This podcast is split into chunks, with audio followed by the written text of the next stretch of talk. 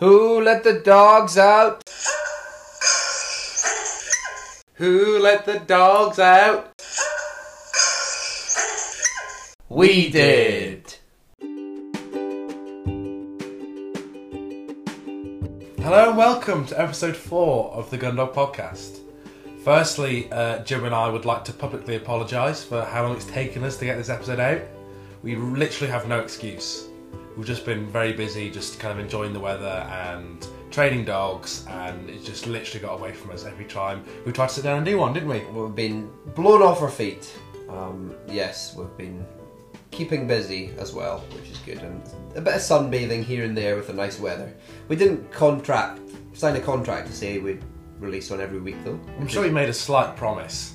I think if we go back, we might have made a promise. I don't want to go back and dwell on. Anyway, we're here now, and that's all that matters. We're living the now. Better to ask forgiveness than permission. Exactly. So yes, we hope your isolation's going okay, and you're all doing well and staying safe. We have a new Instagram account at the Gundog Podcast. That's where we'll be providing everyone with updates on how we're getting along with recording and what we're going to be talking about in the coming episodes. And if you'd like to get in touch with us, then get in touch with us through that, please. Thank you. So what are we talking about today, Ben? Well, this week, Jim, we're going to be talking about other breeds, mainly the extreme majestic Golden Retriever, but also other breeds that we've encountered throughout our years of training. Not pointers.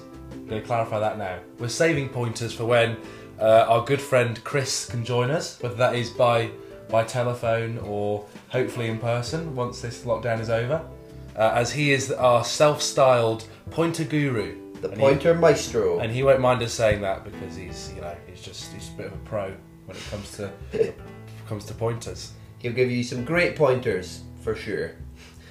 We also have Harry, a good friend of the podcast, coming on to talk all about his meat, really. He started a movement called Game Meat March. So, he loves talking about his meat. So he's doing a virtual Q&A session, and that's coming up, so stay tuned for that. So before we get going, we would like to quickly announce with great delight that we are now sponsored by Smokeless UK, the place to get all your shooting, clothing and equipment. A really great British brand with friendly customer service to provide you with very practical and versatile clothing for all your outings, from a quick dog walk in the park to a long day's hunting. They are a supplier of some of the best wellies on the market, including my own current wellies, which are an absolute dream to wear on a daily basis. They also do equestrian clothing and equipment, and even though horses are not our speciality, the clothing is still comfortable and practical. So go check them out on their Insta, at Smokeless UK, and on their website.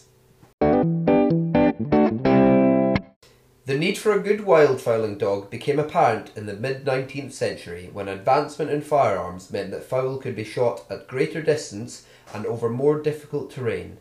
Sir Dudley Marjoribanks, who stayed in the Scottish Highlands, recognised this, and the breed began when he bought a yellow dog and a wavy-coated retriever litter and crossbred him with the Tweed Water Spaniel.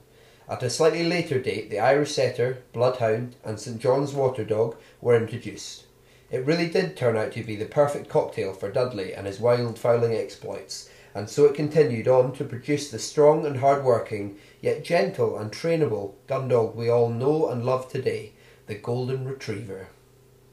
It turns out you can't get more Scottish than the Golden Retriever. No. Who knew? I knew, because I did some research. That's so I know. Obviously, I'd like to pose this question to you, you doing the research and everything. Yeah.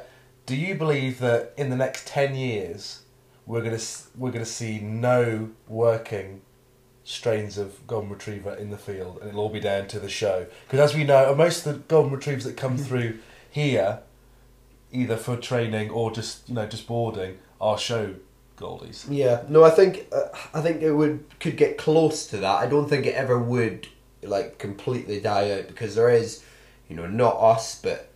We've kind of talked about having a Golden Retriever, just because it's something different, but there are people who do love them and love them for working them. I know one woman who picks up on a shoot I went to with four lovely, very well trained golden retrievers and very good workers.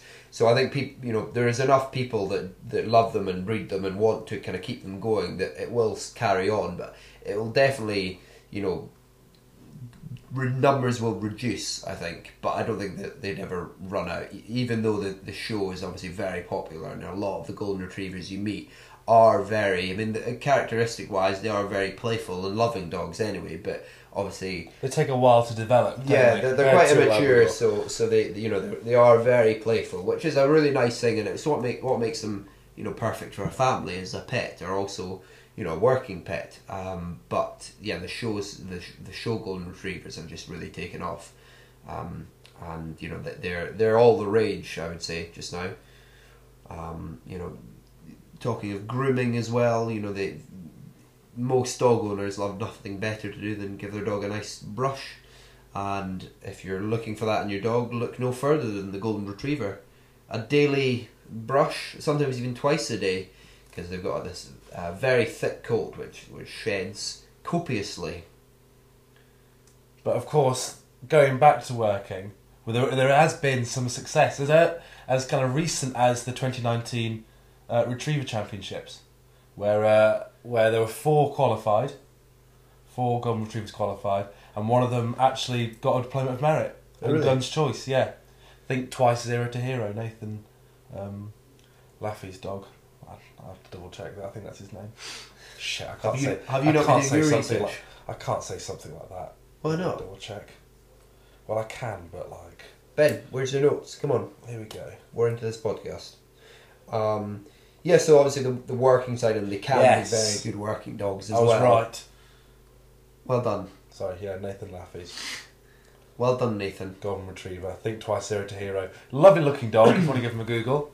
Lovely looking dog. So the Retriever Championship is obviously the big Retriever Championship they have every year. And the IGL, the International Gundog. IGL! Is that what we say? Yeah, that's... I didn't realise you were the announcer for the announcer. I do that with everybody's dog. Yeah.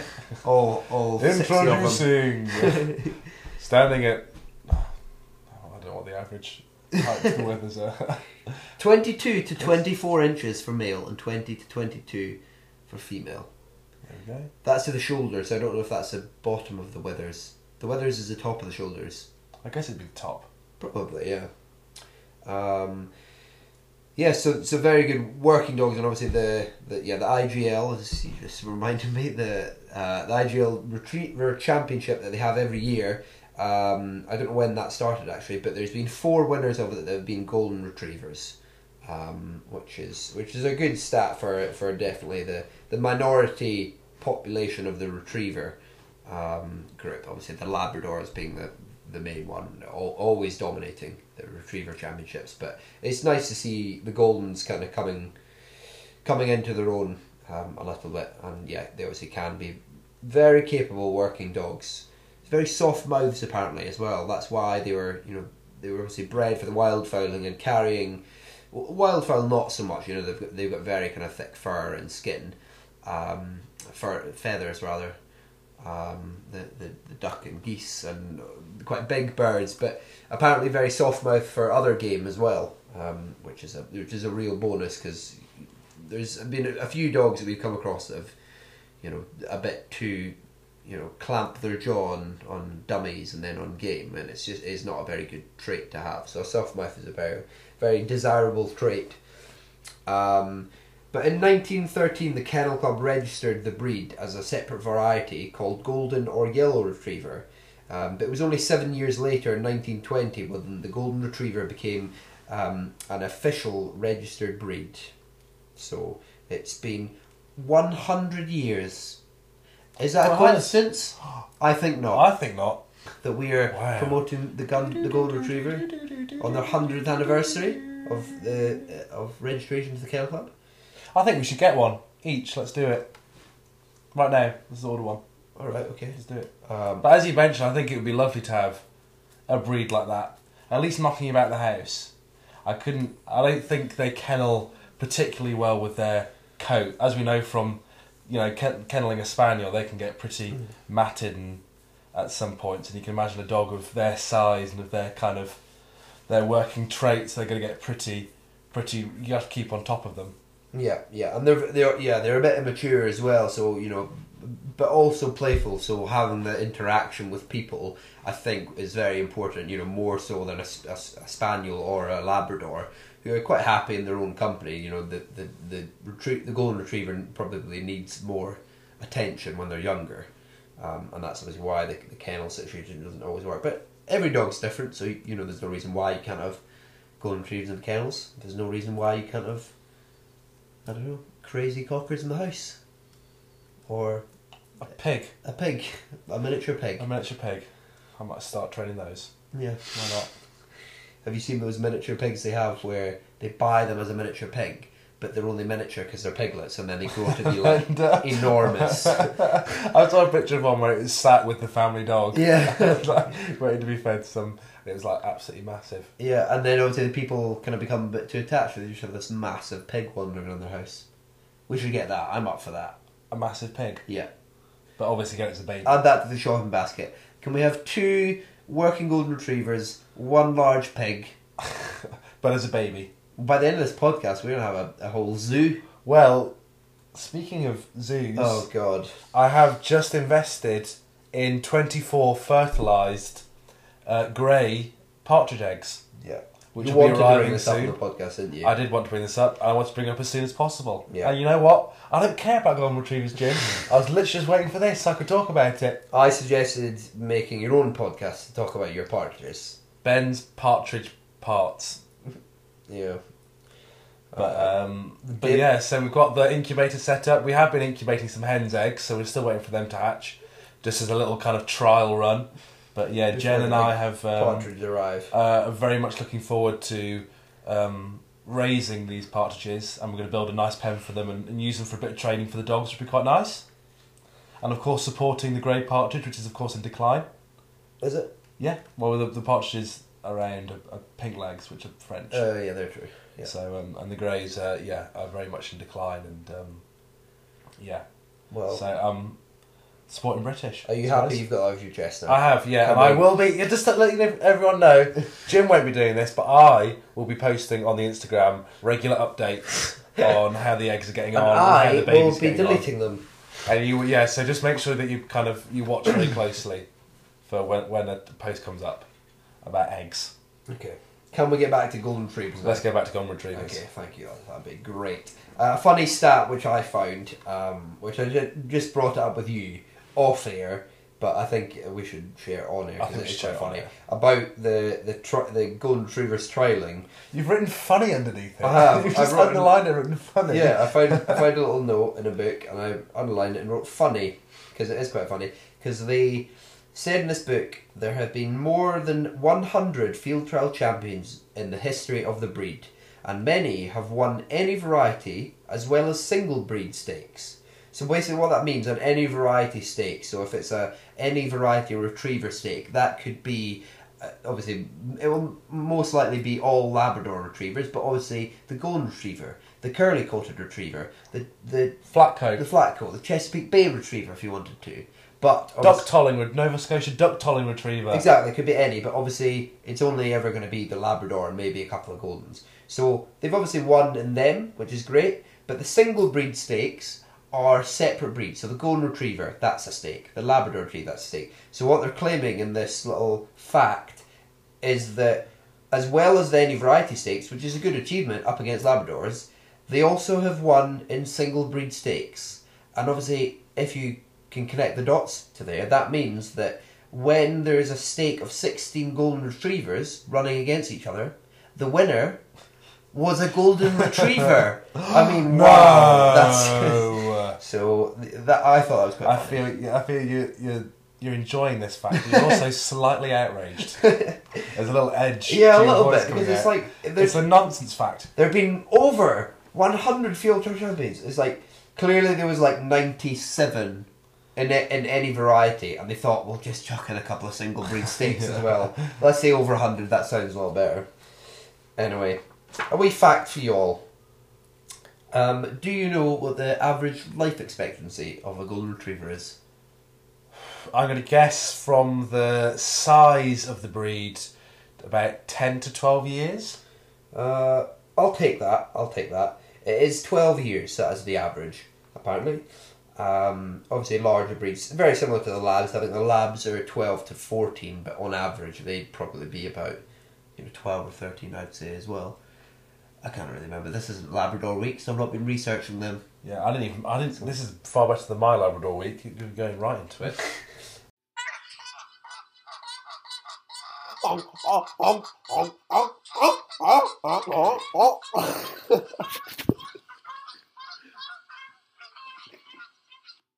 It's now time to chat about some more exotic breeds that we've trained. Is it? Yes, it is. Insert jingle. Do we have a jingle? No, we don't have a jingle. Exotic breeds! Exotic breeds. Yeah. Yeah. There we go. So, my one, I'm not sure how many we're going to do. Depends on how the podcast is running at the minute. It's running fairly well in my eyes. But the one that I really wanted to focus on was a lovely dog called Reggie. And Reggie was a Brittany Spaniel. A what, you ask, Jim? A what? A Brittany Spaniel, hailing from Brittany, the northern part of France, but has absolutely nothing to do with a Spaniel whatsoever. It is a HPR breed, by design. Ben, I thought we said no pointers. Oh no. Oh no! But he's not technically. He's a Spaniel. Well, you just said he's not a Spaniel. Well, he is a Spaniel by name, but not by nature. But not by. Okay, fine. We'll let you away with it. But yeah, a really strong, athletic dog. Really lovely. A lot of difficulties to begin with. A lot of difficulties. Not only getting over his eyes, the eyes of a human. Honestly, he had some form of deeper kind of intellectual thought. Me and you've spoken about this recently about dogs that have human faces. Some have really human faces, but something about certain dogs, like just that the shape of the eyes being more round or whatever, it does give them, or certain eyebrows and some dogs you can see gives them human features. And you were obviously saying that Reggie here was he'd look you in the eyes and you thought he was about to talk to you. Full on. Trippy, man. Full on trippy. But anyway, it was obviously the dog came in. His owner at the time wanted him to be steadier on game because at that point he'd had the taste of chasing a pheasant or two, which for a Brittany Spaniel, when they go full pace, they are quick. Mm. And his job, his nature is to be out on the stubble fields running, kind of 20, 30 yards further in front of the guns, running like absolute buggery from left to right, and then stopping on point to point out game for them to eventually flush and shoot. But he'd never fully understood or had the chance to be taught how to point properly. So he was just chase, chase, chase. So it was a very, very uphill battle with him when it came to kind of slowing him down, making him understand that the real enjoyment is in finding the game, but not in chasing it. Which is hard once they start to chase it. Once they've got the taste. How fun that is. But I just feel like he was so much more keyed into finding game and finding the scent than I'd ever seen another dog before. Well, because he'd been allowed to chase them. Quite often the kind of wild dogs that do chase them, they like chasing them, so they're better at finding them. They've got that much more freedom. That's it happens quite a lot. You see lots of wild dogs that are always the first, and good for picking up, I suppose, having a few wild dogs just tearing around, because they're the ones that will find them. Whereas dogs that are really focused on the handler and really in control, they're maybe not going to be finding things as quickly because they're not as independent. But obviously, you don't want dogs running away from you and chasing things. That's exactly a bit of a nightmare. And yeah, it took about 2 weeks, just over a week, for him to actually register my existence. He'd flat out ignore me, and I'm talking really just pretend like I wasn't there for the first week and a half of taking him out on some training sessions. Doesn't that happen with everyone you meet, Ben? Everybody. Yeah, maybe it's you then. Maybe it's just me. Everyone just ignoring you. Everyone's ignoring me. Flat out ignoring you. Do you even remember my name? No. Come on, John. I lost my train of thought. But once I'd got his trust, it was another kind of bond. And you kind of read about them being very loyal dogs, very, very intelligent, and they really are. It didn't take a lot once I got his trust to kind of convince him that chasing game wasn't the be all and end all. And by the end of the time that we had him, I had him happily hunting quite close, which was a bit alien to him. So he wouldn't. It wasn't as natural for him to hunt close, but he'd happily hunt close. You know, be able to be on a scent for a bit of game or flush some game and just stop. And for me, that was quite a big achievement. I actually, by the end of the season, managed to take him out beating with me, and got his first retrieve on a wounded partridge, and that was perhaps one of the proudest moments of my career to date. It was wonderful. Wow, a little tear. Because until that point, he'd had no interest in retrieving whatsoever. It was such an alien kind of way of training, yeah. Which is, you know, normally a lot of the time you use retrieve as a reward. Yeah. You know, so when a spaniel, you play the stop whistle for a spaniel when he's hunting. You know, you throw the retrieve for them to go get it as a reward from, you know, flushing game of it being shot and sending them for it, obviously. But for him, he'd happily stop and he'd happily, you know, kind of listen to you and do anything you wanted. But you throw a pheasant or a partridge, a cold pheasant or partridge, and he still would run over to it, give it a sniff, and be like, you know what, nah. This isn't up to me. And then all it took was, you know, just a wounded one just to get his attention, and then it was fantastic. Really nice, easy retriever. Lovely soft mouth. No looking back. Lovely soft mouth. Not the usual rat trap mouth you kind of expect sometimes from pointers. Yeah. I said the P word. Oh no, the P word. But Peter. But talking about picking up, I have seen on a few occasions, people actually having Brittany's in their picking up team. Oh really? I don't think I've ever seen a Brittany at work. I've seen it in pictures, but I've never seen it in the flesh. Yeah, I did a couple of lessons with somebody who had a Brittany Spaniel, and did a bit of training with them, and he was equally as wild, and maybe not as wild as you're saying. He was actually okay. It was just kind of fine tuning him, and he didn't run away so much. He was quite independent, but he did stay close, which made it a bit easier. But they're just looking for things to do. Very, you know, the opposite of what we've just been talking about. The golden retrievers, very independent and very, you know, just happy to do anything. That's how they are, aren't they? I think a lot of the setter and pointing breeds. Oh no! This is the last thing I'm going to say about it. Okay. They're usually very, very independent, but yeah, we will cover that on the podcast episode. Don't you worry. But I've really enjoyed training him. It was a real pleasure, a real challenge, and it's definitely piqued my interest in looking to get one and seeing. Obviously, I'd be looking to get help with it. I wouldn't embark on something like that by myself. I'd look to get a lot of advice, and I think a lot of people should when looking at breeds like these. Yeah. And not just get them because they seem exotic or interesting, or because a lot of the time they can be too much for people. Yeah. As much as a cocker could be too much for somebody, or a springer could be too much for somebody, these are just on a higher plane of just, it may seem interesting and, oh, you know, everyone else has Labradors, I'm going to try this. But really, you know, perhaps everyone has Labradors because for a first-time dog, there's a reason for it. Well, we touched on it when we talked about the Labradors and the fact that people, you know, see Labradors as being too popular, but excuse me, there is a reason they are that popular. It's because they're very reliable, and you know what you're getting into. There's a lot of people who will, as you just said, they're looking elsewhere because they want something more exciting, but it's exciting because it's something different. They're not actually doing the research on the breed. So, you know, there's nothing wrong with getting a Brittany Spaniel or any other, you know, different breed, but you do have to make sure you do your research on that specific breed. And talk to people that know what they're talking about. Yeah, definitely, yeah. And they can get you in touch with the right people, with, you know, breeding the right kind of dogs, and you know, that's the most important thing. Good girl, come on. Good girl. Rockin' and a rollin', rockin' and a rollin' with me. Beautiful. Thanks. So my experience with exotic breeds, which maybe not that exotic, would be the Spanish water dog, or I thought it was called the Spanish water spaniel. But, yeah, so did I. But on my research, I found it's actually just the Spanish water dog. So I don't know why they called this. I don't know. Maybe I've just made it up. I don't know. Don't think you have, because they're very spaniel size. I mean, so the Spanish water dog is a very shaggy kind of coated, very similar to a cockapoo.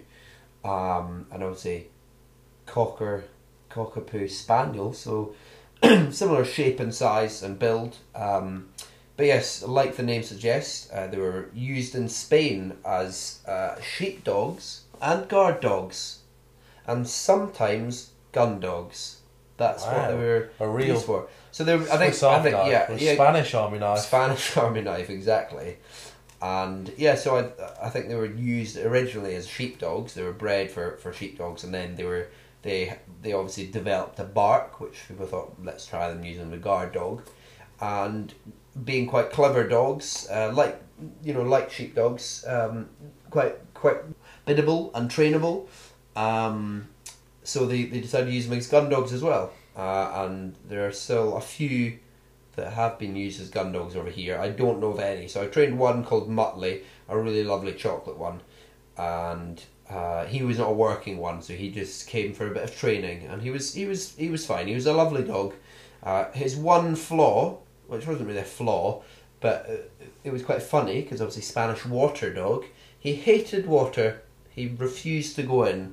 And it took off a lot of coaxing and going in swimming with him to get him swimming, because he was just having none of it. And obviously you do get some dogs that are tentative of water the first time, but he was a bit older, he was just over a year, and he'd always been funny with water. And yeah, so it does just show how far dogs can come from the breeding, and then, the breeders of this new breed saying, I shall call it the Spanish water dog. Or the great Italian breeder. The Spanish water dog. And then 100 years later, 200 years later, here we are with Spanish water dogs that don't like water. In 100 years' time, will Labrador retrievers hate retrieving? They'll just be Labrador dogs. Labradors. Yeah. Labradogs. Labradog. What a thought, hey? Wow, sobering. Yeah, I know. Especially after I've had a few beers.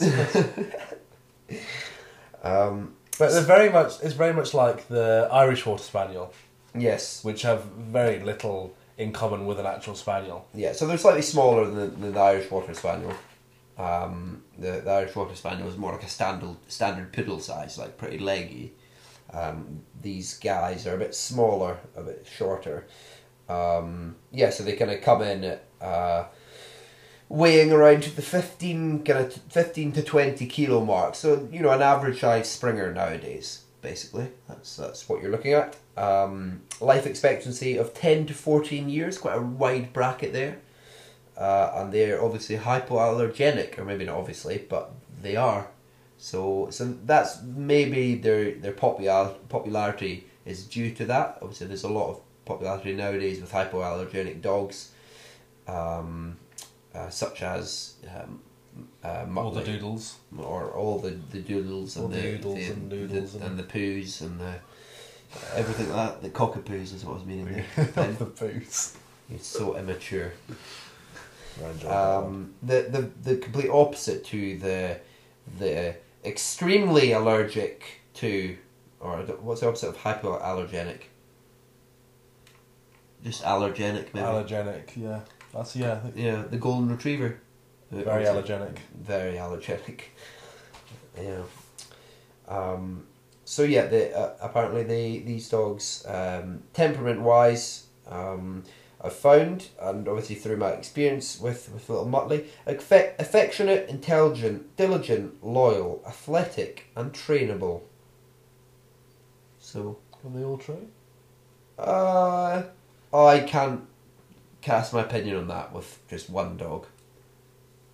But out of this dog, was it? But out of this dog, I would say affectionate, yes. Intelligent, questionable. Diligent, no. Loyal, I didn't. He wasn't my dog, so I'm gonna have to avoid that question. athletic. Yeah, he was quite athletic. He was pretty speedy, actually. He was very quick. He'd keep up with some of the labs when they were kind of, you know, striding out, as labs do, kind of galloping almost, and his little legs, and he was, yeah, pretty speedy. Trainable, yeah, I think so, yeah. Yeah, well, there we go. Little checklist. He'd pass. He'd pass. Yeah, he'd get through, probably like 6% pass. Yeah, exactly. If they lower the mark, the percentage for an A, he'd get that. Yeah, if it was a COVID-19 pass. Yeah, exactly, which is we need people to pass, so let's pass them at a lower grade. Yeah, so there we go. That's Muttley. Lovely exotic breed.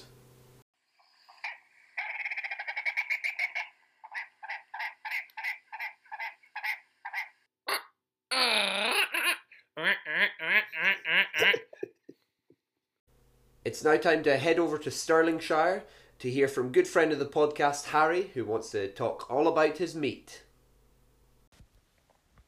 Hello, and thank you for what I'm sure will have been a sparkling introduction from Jim and Ben. Unfortunately, I'm not in control of what they were saying, as I'm recording this in isolation from Stirlingshire. I am following a set of questions which Jamie and Ben have written for me, so we're doing a virtual interview style here. So I will crack on with the questions. So, first of all, introduce myself and give some information on Game Meat March. So, my name is Harry Hutchison, and recently, at the beginning of the year, I started a campaign called Game Meat March, which is a campaign to get more people eating game, both who are involved in the shooting industry and those who are not as well. So the actual format of the campaign was a month in March of only eating game as meat, and also eating as much as we could just British vegetables, so that basically, this is a more environmentally friendly alternative to veganuary, which, of course, normally involves shipping vegetables from all over the world, lots of air miles. This was the opposite. It was locally sourced meat, wild meat, and British vegetables. So the response for this, swiftly moving on to the next question, was really good, actually. We had a great response. We had big support from the British Game Alliance. And Talking Game magazine were really helpful, really supportive of us. We had some big chefs getting involved. Jose Olsuto was very good at mentioning us and posting recipes for us and that kind of thing. Also, we made it onto the Field Sports Britain channel news, which was very exciting. And mainly, though, it was just great to see lots of people posting recipes, hashtagging Game Meat March, tagging us, that kind of thing. So it really, really took off, actually. It was really good to see. And then my next question on the list, how important is it, do you think, it is to eat locally sourced game? So I think locally sourced or not, I think locally sourced is obviously a bonus. Eating game, for me, the importance of it is just knowing exactly where my foods come from. And that's a kind of overused term, but, you know, not going into the supermarket and picking up some mysterious packet and you have had no idea about that animal's life. And, you know, I think in our generation, a lot of people are just so detached from where that meat might have come from or the fact that it even actually was an animal. So for me, it's knowing it's had a good life and a wild life, and also importantly, knowing it's had a humane death. So yeah, for me, that's the main importance. The nutritional value of game is also a really kind of big factor for me, because it's and also for big shredders like the Mordor team, who I know have been getting very involved in the Joe Wicks workouts, because it's very high in protein and also very low in fat. Pretty much all game is like this, so it's good for the Mordor shredders, and yeah, and it's very tasty as well. So my next question on Jim and Ben's list. During isolation, it must be handy having a fully stocked freezer from the shooting season. Have you got much stock left, as Ben and I are now completely out, with a couple of desperate sounding exclamation marks and question marks. So yes, it's at this time of year, people do start to run out. The thing I find is that it's just about kind of getting prepared early in the season. You know, when you're in December or November shooting, you might be thinking, I don't need to take pheasants, or I don't need to take many pheasants because I've got plenty in the freezer to last me the next week or two, or the next month even. But actually what you should be thinking is, those few months of the shooting season, are you stocking up your game for the year? And you know, you can use pheasant in pretty much any chicken recipe. So I try and pretty much not use chicken now, just use pheasant. So every time you're at a shoot and you're thinking about not taking any birds or only taking a couple, just think, if everyone takes, you know, 5 brace, 6 brace of pheasants on a normal shoot day, there's going to be no wastage, and you are sorted for the year. And it doesn't take long to quickly whip the breasts out when you get home.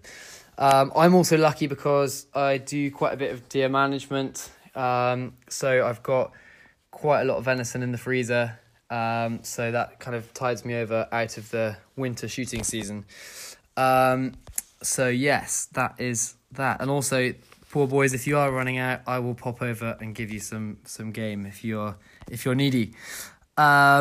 So next question is, of course, this is the Gundog podcast. So what experience have you had with Gundogs, and did any help you pick game throughout the season?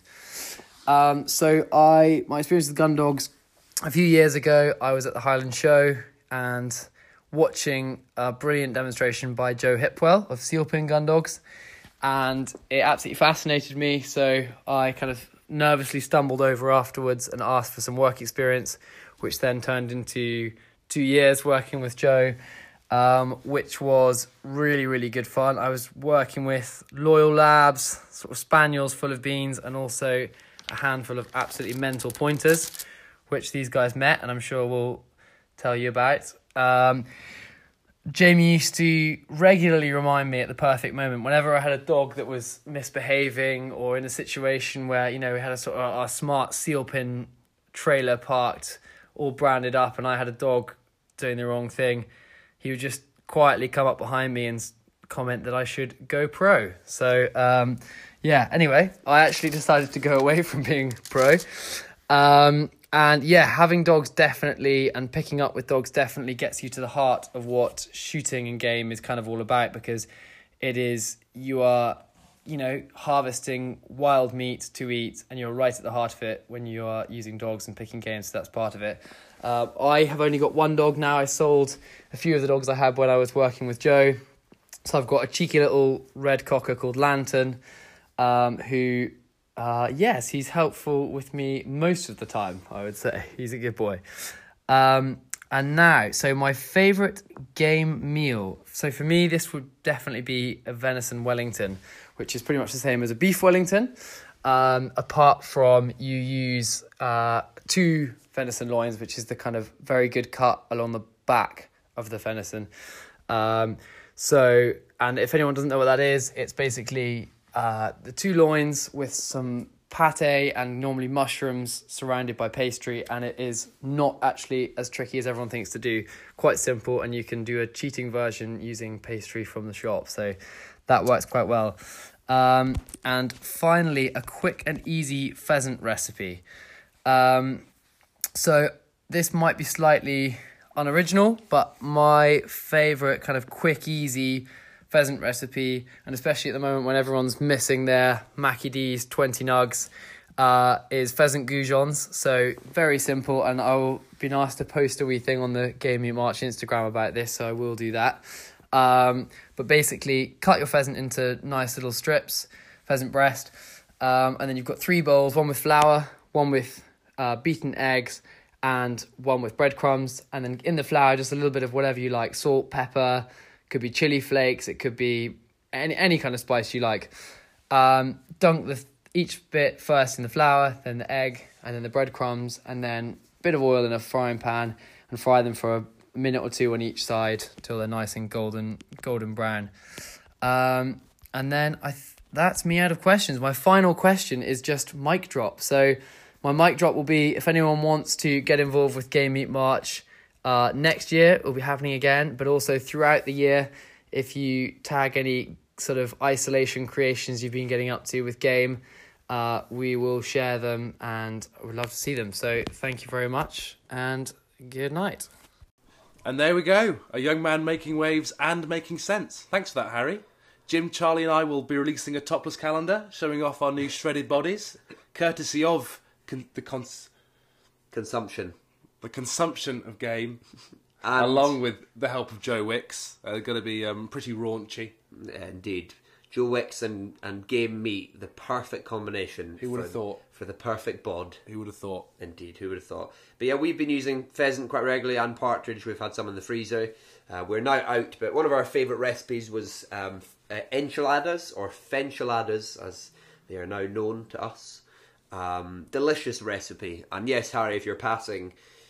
when restrictions are lifted, obviously, if you're passing by, we would love an emergency delivery of meat. That would be fabulous. That would be really fabulous. I, of course, had the pleasure of working with Harry for a month or two at Sealpin Gun Dogs. You did, and I can confirm by what Harry said about Lantern that he is a very cheeky little sod, but he's a really fantastic worker. Obviously trained to an incredibly high standard by Harry, but I've took him out beating a few times on Riddle. And he was really, really fantastic. There was no cover that he was scared to go in and kind of flush everything out of. He was really fantastic. Really good fun. Yeah, and it goes back to what we said in episode 2 about cockers, having the hearts of lions, and Lantern certainly does. Yeah, he definitely embodies that. We won't be having Harry on our pointer episode. No. We won't discuss why we won't be having him, but yeah... But probably better left unsaid. I think so. The pointers he has had experience with have certainly been pretty wild. Ben and I both think you should just stick with the spaniels, Harry. Yeah, agreed, in the meantime. Agreed. Something really resonated with us in what Harry was saying there about being right at the heart of it when you're shooting, and that's so true. You know, hunting and gathering game is kind of what it's all about. But if you're there with your dog that you spent a year or two training, and the satisfaction you get, like you did with Reggie, when you know they pick their first partridge or pheasant, but also the satisfaction when you get to then take it home. It's the kind of true meaning of shooting and hunting, being able to bring home the goods and be able to turn it into this lovely meal, a lovely stew or anything you like. Exactly, Jim, exactly. So go give Harry's Instagram at Game Meat March a follow. He'll be posting up the pheasant goujon recipe up on there, along with... He's got plenty of really delicious recipes up there as well. And if you're out of game like we are, then just sit tight till next season and give it a go then. It's now time for Ben and Jim's top trading tip. Tip, tip, tip, tip. Our top tip for this week, well, it's more of a series of tips, a discussion on how to improve your dog's marking. If you're just getting to the point now where your dog's getting complete ass at marking a thrown dummy, which... we all go through at some point. Are you going through that right now, Ben? I'm going through that at the minute. Okay. And a lot of the time, it is down to a dog's natural ability, but we're going to discuss that. So please, Jim, kick us off. Kick us off. So our tips for improving marking would be to start small. It's obviously, you know, it's the easiest thing to do, but it is... the most important and most effective thing to do. You can, even if it's an older dog and you know a couple of weeks ago was able to do really long marks. You know, sometimes they do digress a little bit, so you need to just cut it back, make it easy. You know, stay positive, build up from there. Even if it's just rolling a little tennis ball and letting them watch it bounce, and then them going to pick it up. Another good thing is to throw dummies on the same line. So throw a dummy. Maybe 5 meters away, they run out, they pick that up. You praise them, you can take it back. They get back into a heel position, and then you throw it 10 meters, and they pick that. And then 15 meters. So each time they're following the same line, but they're watching everywhere it goes. So they don't really need to worry about the line they're taking. All they need, because they know, okay, I'm going to run that way. So all they need to focus on is the dummy. The next thing to consider as well would be sending them when the dummy is coming down, because if you let the dummy land and then send them, they might lose it over the terrain, and the dog's viewpoint is much lower than yours, whereas if you send them when it's falling, they can get a better mark on it because they're going to be closer to it when it lands. And just little things like that, and then building up from there. So starting small, basic, and building up. And I've been using that one for a young retriever that I've been training, and it has really been working. She has now, I think, a dog that marks well will always find the most direct route. Yeah. And that also helps when you're sending a dog on a memory or on a blind. You want them to run a straight line. You want to be able to point them and then run a straight line and trust you on that line. So if you can get a dog running a straight line on a mark, it equally trickle down training. It trickles down through into the more difficult, more advanced stuff. I would say so. Another little tip which I just thought of as well is using a slope, so a kind of a gradual downhill or even a reasonably steep one, because that way they can go a little bit further. So if you've got a dog that runs out and then stops just short of the mark, and you know is looking for it, you know, maybe 5 meters short of the mark, if you throw it to the bottom of a slope, they'll run down the slope and they'll generally run a bit further that way, and they're more likely to find the dummy. And also, if you do a couple there, they get more confident at running down. They're going to run down quicker, and there's more chance of them running on the line and finding the dummy. Another thing you can do is work somewhere where the grass is very short and the ground is very flat, and using big dummies that the dog can see. Ideally white, so if you don't have a white dummy you can always buy a white sock, or even... Or blue. Or yellow. Not red. Or orange. Because dogs do struggle to see quite... You've got a big orange duck dummy and the dogs really struggle to see that. It's quite amazing. And yours is more of an earthy colour, but the fact that it's like different colours over the wings and the head and the body, the dogs just seem to be able to see it, the contrast. Yeah. So even wrap a dummy in some tape, some different coloured tape, just so the contrast in colours, the dog can easily pick it out. Yeah. Which I find that's very interesting. A lot of the time you're told, dogs live in a grey, black and white world, you know, and it's as far from that as possible. Yeah. It really is far more colourful and a world that a dog lives in. But yeah, somewhere short, get out with your lawnmower before you do some mark and retrieves, and that'll help them massively. And then, that's a good thing to do, because if you do it on your front lawn, every day, especially now with the sunshine, the grass is going to get a little bit longer, so it's going to become a little bit harder for them to mark it. The dummy's not going to stick up above the grass, and they're going to have to run there and, work out when they get to the area and hunt up to it, which is good. And always look to, I think, vary it. So face one way, throw a few marks. Face another way, throw a few marks. Yeah, exactly. Yeah. And if the dog begins to struggle, that's when you introduce them running in when the dummy's still in the air. And I like what I said before with the young retriever that I'm training. The first few, I will let her run in while the dummy's just about to hit the ground, or even if it hits the ground and as it bounces back up, that's when I'll send her. Yeah. And then once I've done a few, I'll let it drop, give her a second, and then send her. Yeah, they're just testing her brain a bit more, getting a bit more kind of a variant on it. Because a lot of the time, I feel like if you keep doing the same thing with the dog, it's kind of like with a kid when you kind of teach a kid kind of simple maths, and you go, right, okay, there's 2 bricks here and 2 bricks there. Add them together, what do you get? Yeah. And it goes, oh, I don't know, and then you say, okay, right, it's 4. And then you do the exact same thing again, the kid goes, okay, it's 4. There you go, the kid's getting it now. Yeah. Do the exact same thing again, the kid goes, right, that's 4. And that's when they start to get a little bit frustrated, and they start to get a little bit bored, and that's when you find that with dogs. Just look to vary it a little bit. Yeah, yeah. Obviously, you need to do it a couple of times, but then, vary where you're doing and what exercise you're doing for sure. But then you can always go back as well. Exactly. Go back to what they know. You can move away from it and go back to it. Later in the day on the same thing. You want to make sure you're kind of keeping it happening often as well. That's the other thing as well. Don't just do it once or twice and think, oh, that's it, there we go, they can mark now. Keep at it.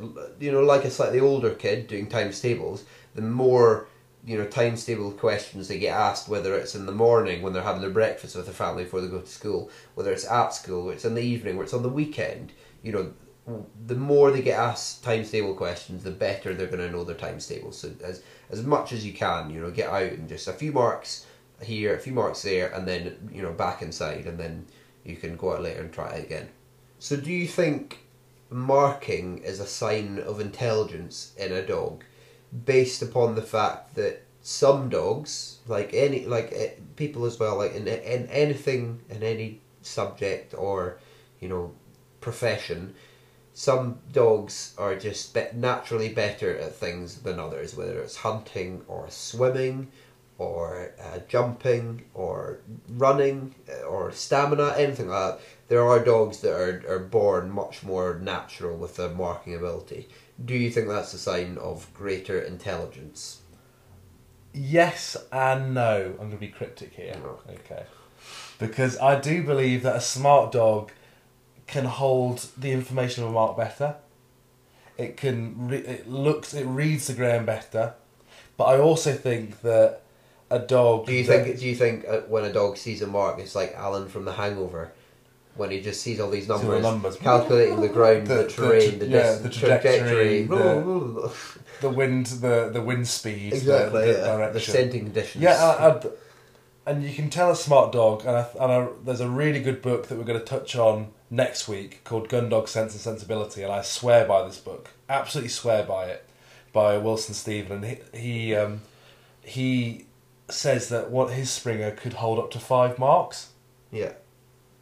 And I there's plenty of dogs I know that can't even hold 1 mark in their brain without kind of losing it and it turning to them. It turns into a blind. Yeah. Or it turns into a memory, which never goes well. I know a few dogs that can hold up to 5 pretty well. Yeah. So I do believe it's down to a smart dog, but I also believe a dog that has loads of self-confidence and not so much the brain power will just go for it. Yeah. And again, it's about knowing the difference between those types of dogs. Yeah. And you can when you know your dog, you know the difference. Yeah, I suppose this debate maybe goes back to a very common debate in dogs, which is nature versus nurture, and we'll discuss that in a future podcast, I think, because there's a lot to be said about that. But that's kind of the gist of what we're saying here, is that, yes, they're born good at marking and, have that ability and are smarter, but, with a bit of training, there's no reason why you can't, create a dog that's good at marking, therefore a dog that is got increased intelligence. You're training them to be smarter. Flexing those grey cells. Exactly. You're exercising their brain, and that's the main muscle that you're working when you're training your dog is not their legs. It is their brain, improving their intelligence. And even if they don't become a great marker, which many dogs aren't, doing these drills, you can still have your dog run the straight line to the point of the drop, yeah, and the dog will find it. Therefore, you're basically just teaching your dog just to run a straight line, and they will find what you sent them out for. So either way, these drills are either going to increase their marking or just make their line running that much sharper and better. Definitely. So there we go, our tips for improving marking and a bonus discussion.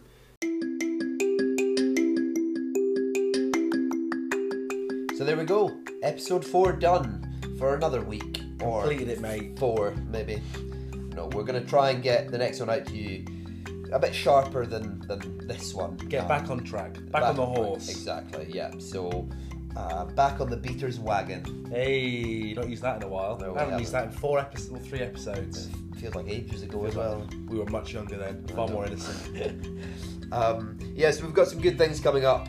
We won't disclose of any information on what's to come. We haven't quite figured out next week's podcast yet, but it's going to be a good one. And just to remind you, we do have an Instagram now, so go give us a follow at the Gundog Podcast. Yeah, and don't forget to also follow at Smokeless UK to get all your shooting clothing and equipment, as well as at Game Meat March for all your recipes. Cheers, guys! See you later!